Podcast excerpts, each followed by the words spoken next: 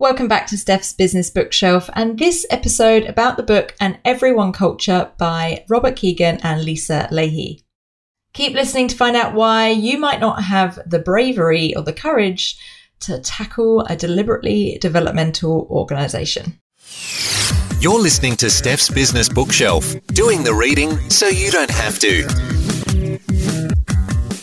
Good to have you back. Thanks for joining me, whether you're in the car, doing the washing up at home, in the kitchen, on the bus, on the train, on the tram, for my Melbourne friends. Whatever you're doing, I really appreciate you being here and joining me. One of the other things I really appreciate is some of the messages you've been sending me. It's been really great to hear from people who have found the podcast through other podcasts or through other people I'm connected with, either on LinkedIn, on Instagram, and a few people who have been giving me little shout outs recently. Very kind, very generous, and really glad to have a few new listeners stopping by, downloading, and getting in touch. You're awesome. Thank you. If you are enjoying the podcast, a couple of ways you can get involved or get in touch. Number one is to connect with me on LinkedIn or on Instagram. Contact details are in the show notes. Just click the button and hit follow or connect. The other way, if you would like to leave a little review, is on the Apple Podcast app. I know, who's even using that anymore? I don't know. But if you are, a little five star review never goes amiss. Think of it as an early Christmas present or a late birthday present, whatever you prefer. But either way, very much appreciated. So thank you. Now, the book that we're talking about today An Everyone Culture is a book that I read on my first reading week of 2019, which was earlier this year in June. I did that one in Bali. I know, poor me. And it was a book that excited me a huge amount. And even though I was on holiday, taking a nice week off and doing lots of reading, it made me want to jump up, jump on a plane, and head back to Melbourne to get back to work because this book is exactly the work that I love. It is all about creating different ways of working and different ways of culture building and different cultures, most fundamentally, in organizations. Now, as I've mentioned in a couple of previous episodes, I was lucky enough to go to Boston in September and went to the course Immunity to Change or the Facilitators Workshop for Immunity to Change by doctors Robert Kegan and Lisa Lahey, who are the authors of this book An Everyone Culture. So, this is their latest book, and it really takes their previous work and previous books that they've written into a new level and a new dimension and a new context of culture. Now, unfortunately, on that program, I didn't get much time to talk to them about An Everyone Culture, but we did have a quick chat about how exciting I found the book and how this made me really excited about the work I do and the work that is has more potential to be done in pretty much every organisation. I think it's probably fairly fair to say. And when I talk to teams or talk to people around the work I do, most of the reaction I get is, "Oh God, my company really needs that," or "My team really needs that," or interestingly, people saying, oh, well, I work in engineering, so obviously we really need that. Or I work as a lawyer, so obviously we really need that. And all these fields, or, or the other one I get a lot is, oh, well, I work in government, so we obviously need this. Particularly when I talk about working with teams to help them be better teams and building cultures. So it's quite fascinating that so many organisations are clearly in desperate need of this, but nothing or no one seems to really be changing. But anyway, that's a whole other topic to itself let's get into a little bit on the book and everyone culture. I'll tell you a little bit more about the authors, but also about the book. About the authors, and this book actually has about five or six different authors and contributors, but the lead authors and the ones I'll be introducing are Dr. Robert Kegan and Dr. Lisa Lahey. Dr. Robert Kegan is the Meehan Professor of Adult Learning and Professional Development at the Harvard University Graduate School of Education. The recipient of numerous honorary degrees and awards, his 30 years of research and writing on adult development have contributed to the recognition that ongoing psychological development after adolescence is at once possible and necessary to meet the demands of modern life. His seminal books, The Evolving Self and In Over Our Heads, have been published in several languages throughout the world. Dr. Lisa Lahey leads the personal mastery component of the path breaking new doctoral program at Harvard University Graduate School of Education designed to produce the public sector equivalent of the turnaround specialist. A developmental psychologist and educator, and co author of Change Leadership, she led the research team that created the developmental diagnostic, now used around the world for assessing adult meaning systems. That was all taken from Amazon and the book blurb about the authors. a little bit about the book. And this little intro is a little bit longer than normal because I wanted to give a more thorough explanation about the book and the theory within it. Because whilst the book is a page turner, it's also quite heavy in terms of its academicness in many ways. So, for that reason, I wanted to make sure that to do the book justice and the big ideas and the lessons justice, I give the book the full introduction it deserves. Anyway, without further ado, in most organisations, nearly everyone is doing a second job no one is paying them for, namely covering their weaknesses, trying to look their best, managing others' impression of them. There may be no greater waste of a company's resources. The ultimate cost, neither the organisation nor its people are able to fully realise their potential. What if a company did everything in its power to create a culture in which everyone, not just the selective high potentials, could overcome their internal barriers to change and use errors and vulnerabilities as the prime opportunities for personal and company growth? Now, you could pretty much stop here, and I would be just overly excited and would buy the book, but I will go on.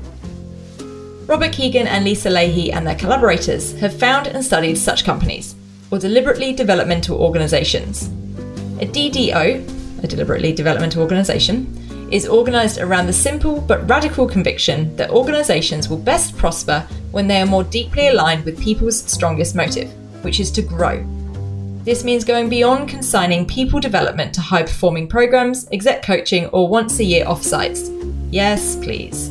It means fashioning an organisational culture in which support of people's development is woven into the daily fabric of working life and the company's regular operations, daily routines, and conversations.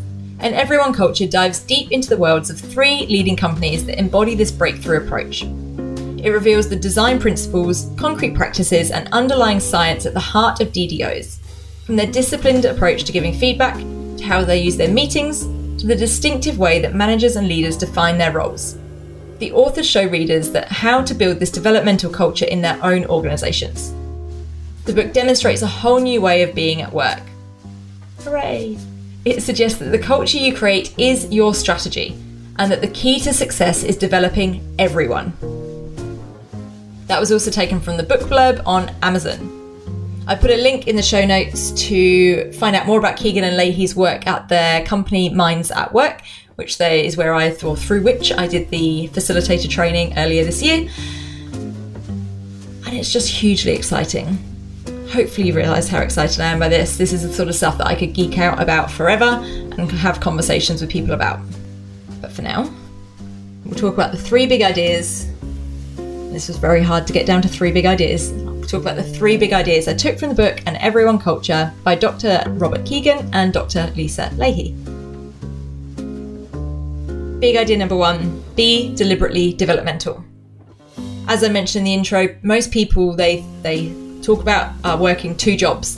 The one that is basically covering their back and the one that is doing their job. There is therefore a huge opportunity cost in most organizations as people are too busy covering their backs to then be doing their jobs to their full potential. The book is based around adult development theory and the fact or the, the supposition that I think it's the first time I've ever used the word supposition that adults can change. We don't get fixed when we're 16, 17, 18 years old and therefore we're stuck as we are. But the adults can change with the right focus and the right environment. Speaking of the environment, the one of the big points or underlying principles of a deliberately developmental organization is that everyone builds the culture. Everyone's role is to embody and strengthen the culture, almost above anything else. They argue that through doing this, the culture becomes your strategy. Because if you align your culture with what your business is there to do and who it is there to serve and the work it is there to do, then the work will be done because it comes with the culture.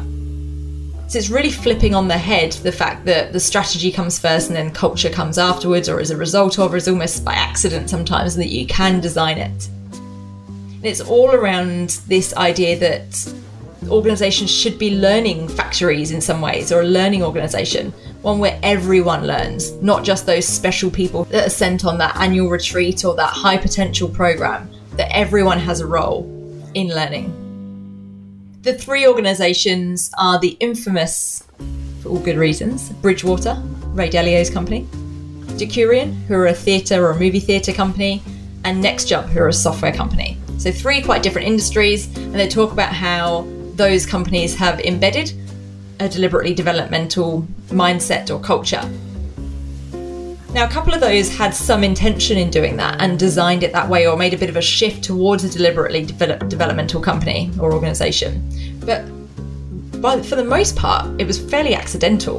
Many of them weren't that aware of the adult development theory or Kegan and Lahey's earlier work or any other theories around this area. They just knew what good looked like and designed their culture and the way of working around that. Now, one thing to note is whilst there are lots of examples here you can take away, there isn't a recipe.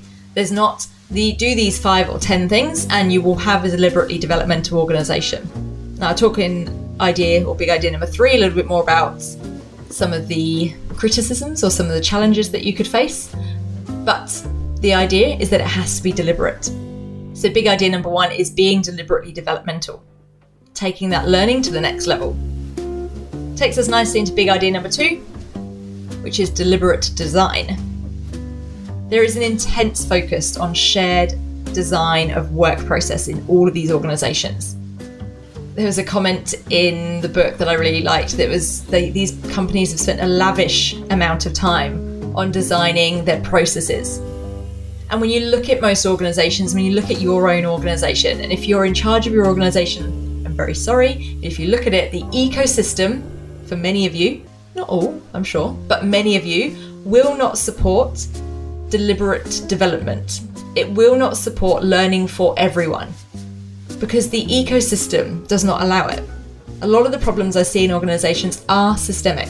They're down to how organizations, sorry, or how people are measured, rewarded, why people are hired, how people are hired, all the way through that life cycle, how people are trained and developed, the career conversations they're let's face it, probably not having, and everything in between. It just doesn't work. And when you look at the work in these deliberately developmental organizations, you'll see that this is, has been completely redesigned and re engineered to support ongoing development, to support daily interaction and reflection and growth. There was a great quote in the book that it says, If people are to develop, they require the right process, both for doing excellent work and their own growth. The processes, the systems, it all has to fit together to support each other. And as I said, it is systemic in nature. Community is also vital and leadership is crucial. This can't, in, on a whole, this can't just be done in one team because at some point that team has to exist or interact with other teams that will not support that. Now there are absolutely things that don't don't lose hope because there are absolutely things that you as a team leader or as, as a leader in, in some way can absolutely integrate into, let's face it, a broken system. But it will be very hard for you to actually fully embrace, for want of a better word, the deliberately developmental organizational model without the full organization being on board. They talk in the book around obviously the, the three case study companies. they talk about this idea of the groove, which is your own practices for making it work. So there's a couple of different examples that I really liked. Number one uh, was the baseball card system, which they have at Bridgewater. Now, Bridgewater have radical transparency, would be probably fair to say. And if you've read anything about them, you'll know that Bridgewater film all of their meetings, every single meeting. The only ones that aren't filmed and recorded are the ones that have highly sensitive client information being talked about. Not only are those meetings filmed, but they are all uploaded to a shared drive, which anyone can access. So, CEO and Chair Ray Dalio, if he's in a meeting, anyone can watch that meeting. If it's an exec meeting, anyone can log in and watch that after it's been recorded. Not only that, but anyone can then give feedback to anyone who was in that meeting on how they performed and behaved in that meeting. So there was an example in the book where someone, uh, someone fairly junior, emailed Ray and said, Ray, I watched the video of this particular meeting you had, and I thought you let your ego get in the way. Now, that not only shows that they have a very different concept of feedback, but also that this is rewarded and encouraged. And actually, on the flip side, if someone didn't give feedback to someone when they knew that something wasn't right, that is a problem because you have consciously undermine the culture that they're trying to build, and this would be an issue. So the baseball card system is kind of like top trumps for my British friends who are listening. The baseball cards or some kind of trump cards or playing cards or sports cards, where you've got different skills, things to rely on and things to watch out for. So everyone has a card and it's got all your skills or your strengths that you can rely on and things that people should watch out for. Different people get then scores for these. So if I had a really high score for communication, for example, and I gave someone some feedback, my feedback based on my strong communication score would be valued more greatly than someone who had a low score for, for communication and gave someone else some feedback on communication. I know, it's pretty radical. At Next Jump, one of the other case studies, they have talking partners. So every day you would get up and you'd have breakfast or coffee with your buddy or your talking partner, debrief the day before, and then look forward to that day ahead and think about how am I going to improve things? How am I going to tackle this particular thing? How am I going to do better than I did yesterday? So, this constant reflection, which is critical to ongoing learning. Finally, at Decurion, who are the movie theatre company, they have a competency board, which becomes almost the holy grail of competency and performance. So, in their huddle room or wherever they do their, their team meetings, this competency board is up and it's got everyone who works in that particular theatre and what they're good at and what well mainly actually what they're working on. Because a lot of this is actually about what you're working on to improve rather than what you're already good at. Now those of you who are proponents of a strengths based approach i'm not arguing with that so i think there's certainly a place for that. But i also very much see the value in the deliberately developmental approach possibly more so i'd say anyway that competency board it's got what everyone's working on and in their debriefs or in their team meetings or throughout the shift, they'll come back to that board. They'll give each other feedback on how people are working on those competencies from what they've observed so far in the shift. Give feedback if there's things that they saw someone do that could have been done better. And award people if they say, actually, no, you've nailed that one now. I've seen you now several times. Serve the popcorn. I'm sorry, I'm just picking one. Serve the popcorn in a really good way. You've now got your popcorn competency. Obviously, their competencies are much more in depth than serving popcorn, but clearly, I've never worked in a cinema before. This shows again the the true and open vulnerability that comes with working in one of these organisations. It is all laid bare. Everyone knows what you're working on to improve and how they can help you. And the important thing is how they can help you to achieve that. It obviously involves challenging a lot of assumptions, and it can be pretty rough. Which brings us to big idea number three. But first, big idea number two deliberate design. Big idea number three, as I mentioned, it was so hard to pick three. But big idea number three is it's not fluffy. As you have probably realised so far, this is not for the faint of heart. There's a quote in the book that says it's hard. There's scratches and bruises along the way. It's fairly confronting. And there's, uh, I think there's many people out there, and maybe you're one of them, who think, oh, it's soft to focus on people and growth, and why would you do that instead of strategy, which is hard, and that's like business. But I think you'd struggle to find many CEOs or leaders who would be brave enough to take on a deliberately de- developmental organization approach or a DDO approach. Because this stuff is not soft, this is not fluffy. This is, well, it's true growth, it's true learning, isn't it? It's finding those really uncomfortable things and working on them. It's focusing on the real work, it's focusing on where the biggest impact is going to be. And it's focusing on what needs to change and where you need to get better constantly, which is tiring and relentless.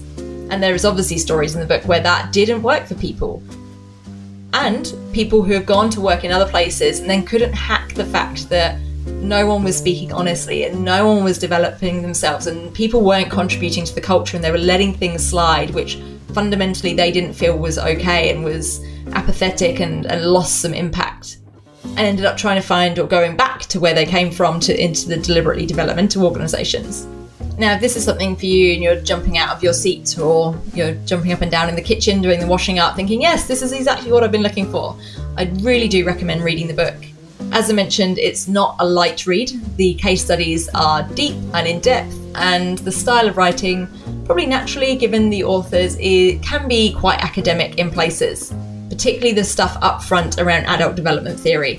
The case studies, though, are really interesting, and if you're into culture and you're a bit of a geek around this stuff as I am, you will love it because you probably haven't seen or experienced or even read much about companies who are doing things radically differently. That was big idea number three it's not fluffy.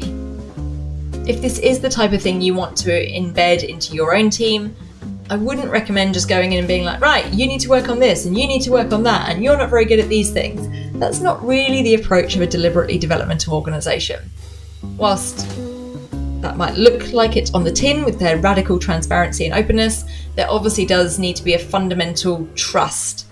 And that again comes out quite clearly in the case studies as well, thinking on the basis that everyone who has been hired, in this belief and this trust that everyone who has been hired, and again, they approach hiring often quite differently as well, but everyone who has been hired is there because they are capable to do the job they have been hired to do, and they would not be there otherwise. Now, again, you would hope that everyone has that approach in their organisations, but I can tell you that that is not the case, as you probably already know. This trust then sets the tone for a DDO to work and operate that and the process and the systems that need to exist again for that systemic operation to to hum along.